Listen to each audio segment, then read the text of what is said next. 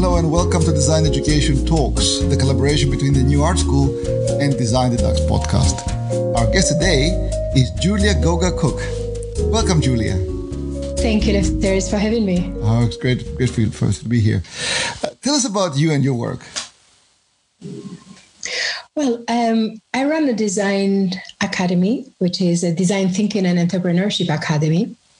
And I also teach at two universities at Loughborough University, London, and also at Central St. Martin's University of Arts, again in London. Brilliant. So, uh, would you like to tell us a bit more about about that? And uh... my speciality, you know, within the big world of design is design thinking. Mm-hmm. Brilliant. And this is about, you know, how can we use the designer's tools and the designer's mindset in order to solve problems. And this could be any type of problems, really problems that we have in life, problems that we have at work. Um, and this is specifically when we are addressing problems that are complex, problems that have got many unknowns, a lot of ambiguity.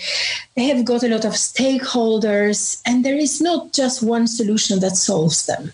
Sometimes, you know, in the design language, we use the term wicked problems, which means problems that probably don't have a solution. You know, when we're talking about unemployment, poverty, all these, you know, big, big societal problem, you need to have lots and lots of solutions, very often very locally based, before you can see if you can scale some of them. So this is where the design thinking as an approach, but also as a mindset, comes as a very good discipline and very good body of methods um, and tools that can help people find solutions. So this is where my field is basically. Very good. So tell us, tell us where you are applying these uh, the the project that you're applying design thinking. Well, I would say a lot of teaching, mm. um, and this is uh, primarily um, teaching students who are uh, in the master's degree, but also teaching people in companies how they can adopt this type of mindset and how they can adopt the design thinking process in order to innovate. And this is in order to innovate in a broad range of things you know how to innovate in products in services how to innovate in experiences but also how to innovate in the ways of working. So you can use design thinking as a process for innovation um, and it gives really great great benefits.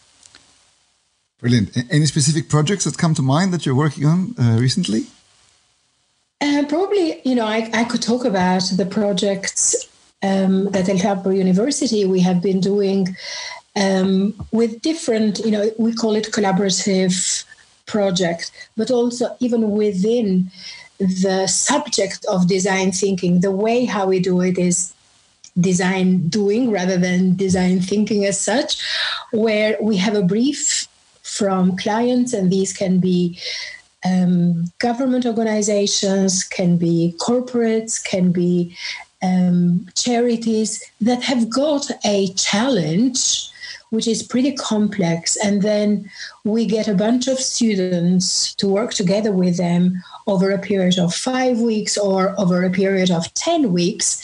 And by doing that, they learn the methods, they learn the tools, and they apply them there and then, and in a very collaborative way. And this is very mixed disciplines. This would be students from different types of disciplines coming together in these projects to solve the problems. Um, same thing, you know, other other um, I would say things which have really excited me is working with companies. Mm where we, you work with different teams depending on what they do. And now I've worked with different industries, more than 100 companies now. Uh, and normally I don't talk about the, the companies as such, but it's like, how can they develop the design capability as a human centric approach to innovation? Mm-hmm. Excuse me. Okay. Yes. So, so uh, tell us about your journey into education. How did you get into education? Gosh, I started in education. You know, I knew from when I was very little that I wanted to become a teacher. Mm-hmm. Uh, my brother often says because I'm very bossy, and she says she wanted to boss around everybody. And this was the time when the teachers could bossy people around. We're talking, you know, last century now. Um, but yes, I became a teacher, and I started in linguistics. And that's where I had my PhD in acoustic phonetics, um, comparing sounds of languages in order to help teachers then teach those sounds in the right way. Um, I remember at the time, um, this was made possibly this type of comparison and these experiments were possible at the MIT and also at Stockholm University. And I was so excited. You know, today we think nothing about when we see the sound on the screen and then edit them. Yeah. But at that time, being able to see the sound or being able to type in a computer and then you can you could hear that as a spoken word was revolutionary. So that's what excited me. So I I, I, I, would say that I have loved innovation and doing new things, being the first to adopt those things, you know, from, from the very start, but without calling it that, mm-hmm. you know, without calling it innovation as such. I grew up in Albania, and that was under communism. And when communism fell and the BBC here in UK decided to broadcast uh, to Albania, Kosovo, Macedonia, the Balkans. I was recruited to come from Albania to London to start with the broadcasts. So I made a shift from a teacher, lecturer, to a journalist.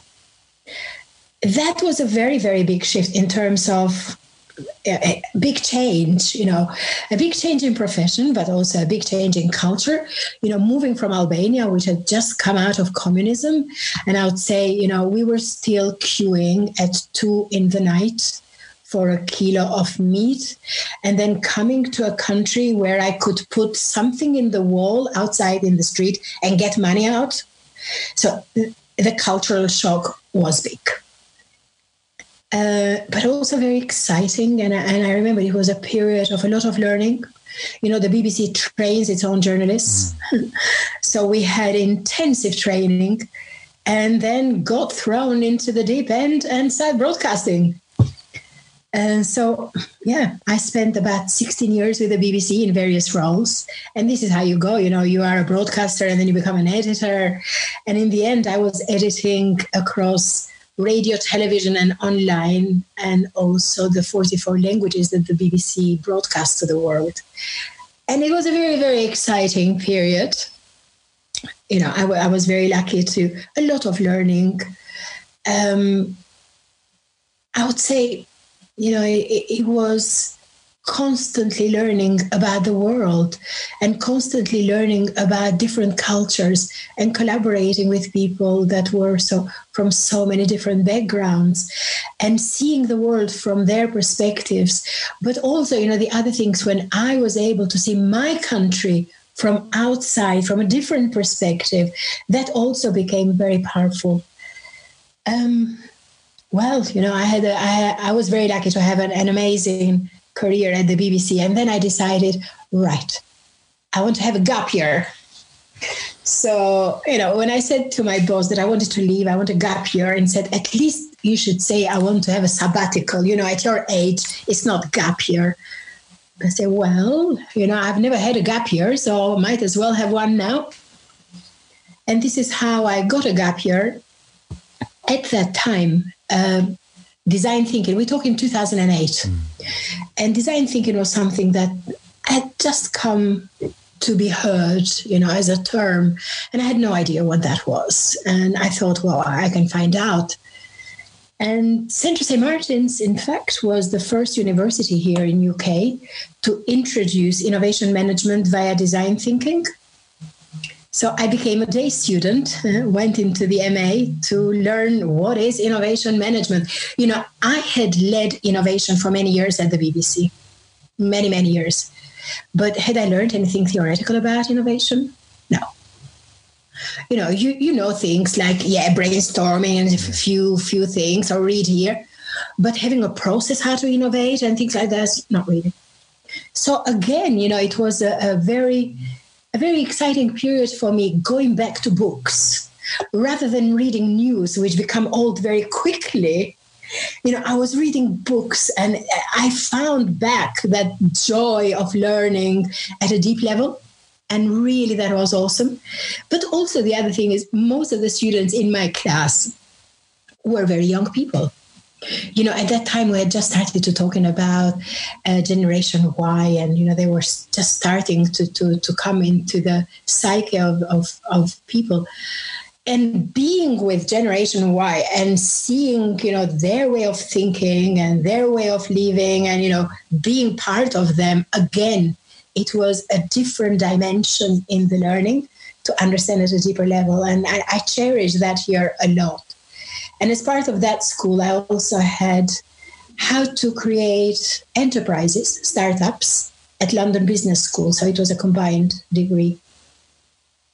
Um, so I started creating my own startups. Uh, I didn't go back to the BBC after that. And yeah, so this is um, how I moved into a completely different stage in my life. Uh, again, a different profession, if you like. And uh, I became an entrepreneur. So it's like, oh my God, you know, would I have ever thought that I would become a startupper? Mm. yeah. Brilliant. So Brilliant. there we are. Brilliant. So, how can you, um, all your journey, um, what would you say to people that are interested about uh, a career in these in these industries? Um, you know, today we have got such amazing possibilities to learn whatever we wish. Learn it from our own sofa, learn it from free, and learn it from the best that ever exists wherever in the world. You know that opening up that world of learning took me to this school learning the design thinking took me to the mit learning the entrepreneurship the disciplined entrepreneurship took me to wharton fellows you know to become a member of the wharton and how to to get that leadership you know in in the modern way if you like. And you could do that all. Something which i would have dreamt before but never thought would be possible. So I would say the possibilities are there. There are so many MOOCs and SPOCs and everything. Just get into it. You know, let your curiosity lead you what you want to learn. Sometimes it doesn't really have to be connected to what you do. But nothing is wasted. Everything comes together. You know, I can tell you a little example. When I was um, working as a teacher, I also became an interpreter uh, a conference interpreter. This was when you do simultaneous interpretation, and I was doing lots of conferences at the European Commission. When I became a journalist, I never thought that conference interpretation would be useful in any in anything really. And then time came. I don't know, you know, if you have been in England and you know the program Question Time, which is one of the flagship programs where you have an audience, a panel, and then uh, people from the audience ask the panel uh, questions. And usually it's a mixture of politicians and civil society all there. So this is, um, I was running the Albanian service at the World Service and it was the time when the Kosovo War finished. And we had the town of Mitrovica, which was a separated town uh, where you had different communities of Serbs and Albanians still in very big animosity over there.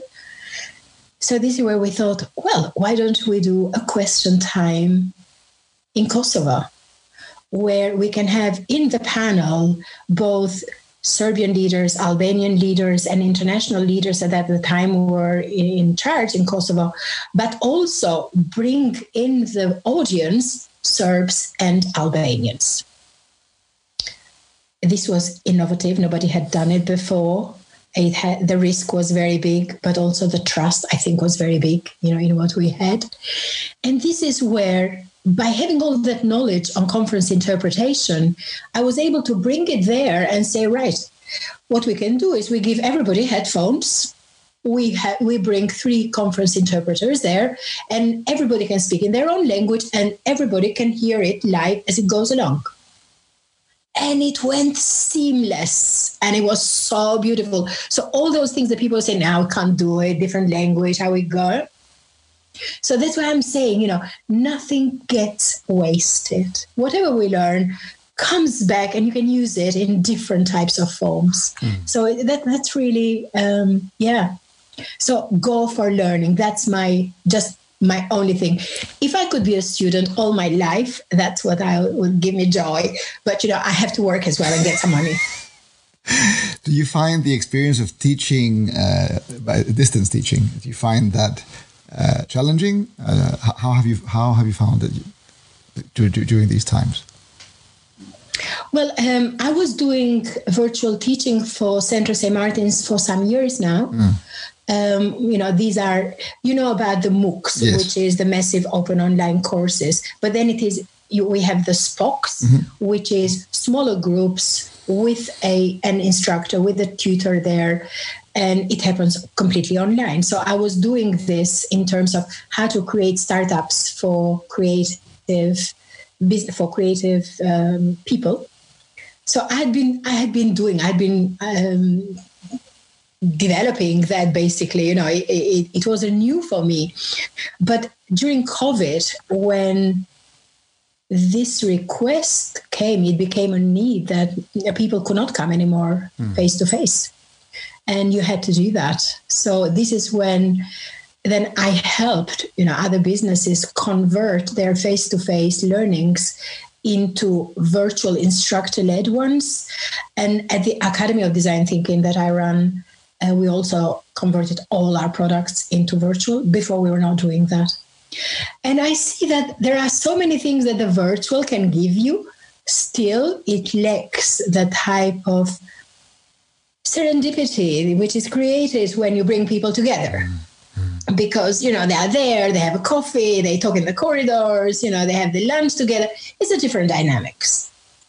Nonetheless it has not prevented us from carrying out uh, the learning that is needed especially for critical skills that the businesses need to have and they need to have them now they're not going to wait until you know all these things finishes so it's it's been again you know um, a very interesting period to apply those things. And so at, the, at this time, you know, I'm applying what I was using at the university, applying now with businesses in the learning and development that the businesses are doing. So that that's um, a very interesting conversion because teaching students is a different dynamics from teaching professionals in a company. Absolutely. But there are things you can learn from both milieux.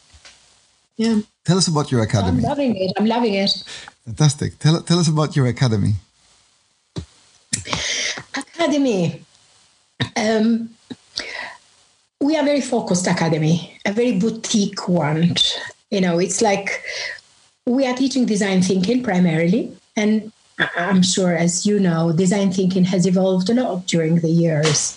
And where we are now, you know, we have realized that really for people to go from a problem to a solution that they ship to the market, doesn't matter to them what methodology you're using. You need to give them the tools to get up to the end. And design thinking on its own, if it was as when it started, could not do that. And this is how we combined design thinking with lean, lean entrepreneurship, so that you can have all those things like how we use the business model canvas, but also how we brought tools that social innovation is using, like theory of change, and combine it with the design thinking. And at the same time combine it with other methodologies that businesses are using this day like agile way of working. And this is where you have a combination and that's why our our modules are pretty much at the intersection of all these mm. so they are there to give people a mindset which puts people in the center to think about the human, to think about the people that they design solutions for, to think about their problems, to empathize with them, and to want to make their life better in a responsible way. And this is, you know, the, the part about the design thinking. Now, coming from journalism for many years, you know, I've also um, included inside the design thinking the whole part about how do we tell a story? Mm. Because you go out, you do research design, you bring out the stories from the field, you share them, you talk about them. But also, when you go out and you want to find the funding, you want to have people to support you with that innovation, you want the funders to finance you and all that, you need to be able to tell a story. And this is how we included the storytelling element quite a lot there. And now it has developed into sort of a, another department, if you like, where we teach storytelling for business success. And as data has become a big thing, you know, we, we all are living in the middle of data and most of us do not understand the spreadsheets. A big need has come. How do we communicate data in a way that is simple, understandable, and helps people to make decisions based on them. And this is where using storytelling structures to communicate data has become really powerful. And yeah, that's sort of the, the other bunch of um, products that we bring together. Yeah. Fantastic. Do you I've spoken a lot. Shut do you find no no please this is about this is about you. Do you find that uh, limitations that could exist in traditional structures of the university are freed up more in the academy? Because.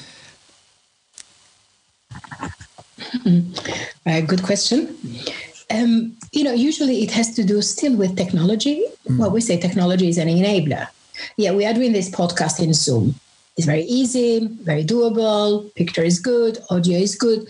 Now, when you are, and, and this is how we are running our programs, we use a combination of Zoom. We combine it with Mural. I don't know if you know Mural as a tool, which allows you to visualize. So we still can split the teams into groups. They can work together as if they were in a big, you know, in a, in a big hall and they were in breakout rooms mm-hmm. and create visualizations. Whereas if you are at the university, sometimes, you know, the, these tools are a lot more cumbersome. I mean, same thing. If you are in companies, the tools are more cumbersome because, you know, you have all the security, the safety issue, and you don't bring just every new tool that comes. Whereas when you are a academy that is, you know, in the size that we are, it's a lot easier to adopt the latest and get excited about it. So you have to understand. But I think the, the, the power of having a good pedagogy and a good design of the programs allows you to then convert that content and make use with whatever tools they have. You can't say to a company, ah, okay, you don't use Zoom, then I can't teach there. Makes no sense, no? So you have to find solutions, and this is where the limitations become your constraints. And as you know, design loves constraints. So we find workarounds. How can we find solutions where this is the technology that we're going to use? And we have found lots of them, you know, kind of, yeah. So do you find some, some of the models you're using in the academy could benefit the universities? Do you have any advice for universities about making some changes based on what you're doing in the academy? I think it's the agility and the nimbleness, mm. you know, because it's much easier when you are a small a small setup. You can pivot very quickly. Mm. You can change. You can change direction. You know, it took us about 11 days in the academy to convert all our programs into virtual instructor led. It takes a little bit more if you are a bigger setup. Yeah. And the other thing is that how do you try them out? Mm. Again, because you know you created it, but you want to try them out so you can use it as a prototype and then keep pivoting. And that's why I say the nimbleness of it is is you know something that the big organizations try and learn from smaller organizations. But you know, a very interesting thing what COVID nineteen has brought to the realization for many people, for many big organizations, where bureaucracy is such that it takes a long time for approvals, for decisions, for things to move along. They have seen that by having the pressure of having to create products for their clients now has made their speed go way beyond what they had thought before. So, you know, this is where that type of big pressure on delivering the right thing that matters to the customers becomes a driver how to move faster. And i hope that for a lot of companies you know it will be a, a, period of reflection where they say what can we learn from this? You know how agile and how nimble we became how fast we moved because a lot have moved fast and has been amazing to see. And how they take it with them when we move you know hopefully beyond covid-19 period. Yeah that's fantastic how can our viewers and listeners find more about you well, we've got an Academy of Design Thinking site. It's at uh, academyofdesignthinking.com. So very sort of easy. And I'm, I'm also very excited about one new thing that, you know, we were able to innovate during the COVID because we had a period when we were not delivering any courses at all. And we finished with a conversion and we were still had some time. And said, what we do? You know, we have been talking about micro learning for a long time now. It's nothing new in the concept. But a couple of people, you know, that we were in touch um, uh, over, you know, in, in, the States, they created a platform of micro learning called Arist. So, and this is, you know, where the learning becomes so micro that it can fit in a WhatsApp message so we have now created our design thinking, you know, demystifying a crash course of design thinking totally as a mobile, uh, as a, you know, it can be either in your mobile as a text or in your WhatsApp. A WhatsApp comes every day to your mobile at the time that you choose. And the whole module has got 15 lessons. So in 15 days, you can get all the basics of the design thinking in somewhat an interactive way as well. And that was, you know, again, a, a big excitement when we had to put it together because, you know, there were two different things there. The language, first of all, because it's a completely different register when you send something on a mobile for when you do a lecture. Yeah, the conversational language, you know, was a big thing. And the other one, you understand that there's a lot of bullshit around in what we say. And if we can take it all out, you can fit it in a thousand and two hundred characters that one lesson is. So that discipline uh, of really being brief, succinct, uh, was amazing. And again, you know, I want to say this is how the constraints became one of the partners in mm. creating that because you couldn't go beyond 1200 characters for that lesson and you had to fit everything in it and it was like oh okay so let's let's do it. So yeah please. And at the moment we we have it as a free offer during the covid. So please do uh, i'll send you the link. Please you know do enjoy it if you're curious. That's brilliant. send us your thoughts so we can improve it. So now we are you know creating other whatsapp modules uh, for the other products that we have. Fantastic fantastic. Any offer. any last advice you'd like to leave us with well um, what i would like really to to pass on is that in a world where a lot of things is going to be done by robots you know automatizing lots of things that have to is going to happen. But we still will need some human skills that will not be replaceable by machines. And this is what i'm talking here is about how can we create empathy? Uh, how do we bring humanity in, in, our business how do we collaborate how do we create that environment where people can communicate in the right way? And these are skills that are going to be very, very important going forward. And just a couple of months ago, the MIT published a human skills matrix. There are about 24 skills in it.